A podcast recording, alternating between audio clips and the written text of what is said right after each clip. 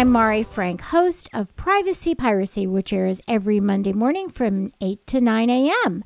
on KUCI. You can also visit our website at kuci.org slash privacypiracy. And I'm also pleased to present the weekly segment of Orange County Sheriff News and Safety Tips. And we are welcoming back Deputy Curtis Vincent, who's assigned to the Orange County Jail Intake Release Center.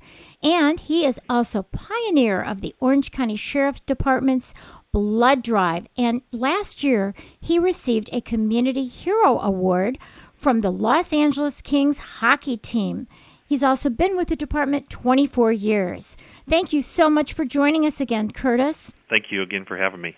Well, you know, previously we talked about the jails and what happens there, but I want to talk about the pioneering project of the Orange County Sheriff's Department blood drive. You're in charge of coordinating the blood drive for the Orange County Sheriff's Department.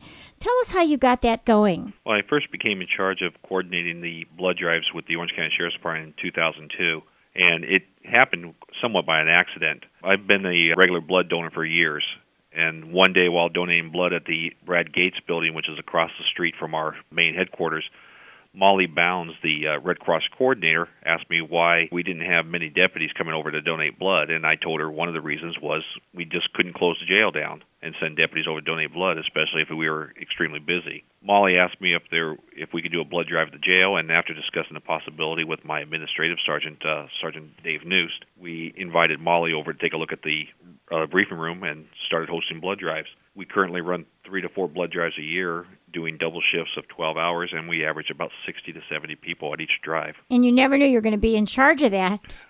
no, it, it, it kind of took its life of its own. Exactly. So I understand there is a thing called the Battle of the Badges between the Sheriff's Department and the Fire Department with regard to the blood drive.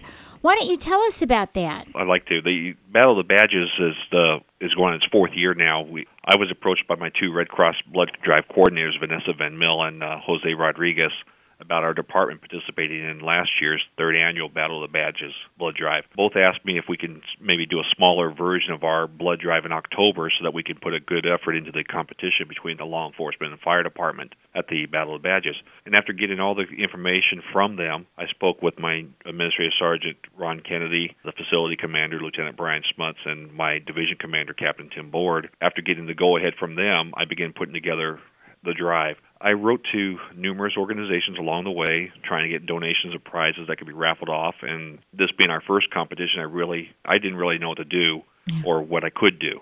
So after the drive, I what I looked at what other groups had done and kind of got an idea of what I can do for this next year. And that's coming up in January, right? Yes. Well, you know what? You truly are the community hero, and you deserve to get that Los Angeles Hockey Team Award. And we're so thrilled and so proud of you that we we know it's going to be a great drive this coming next year too.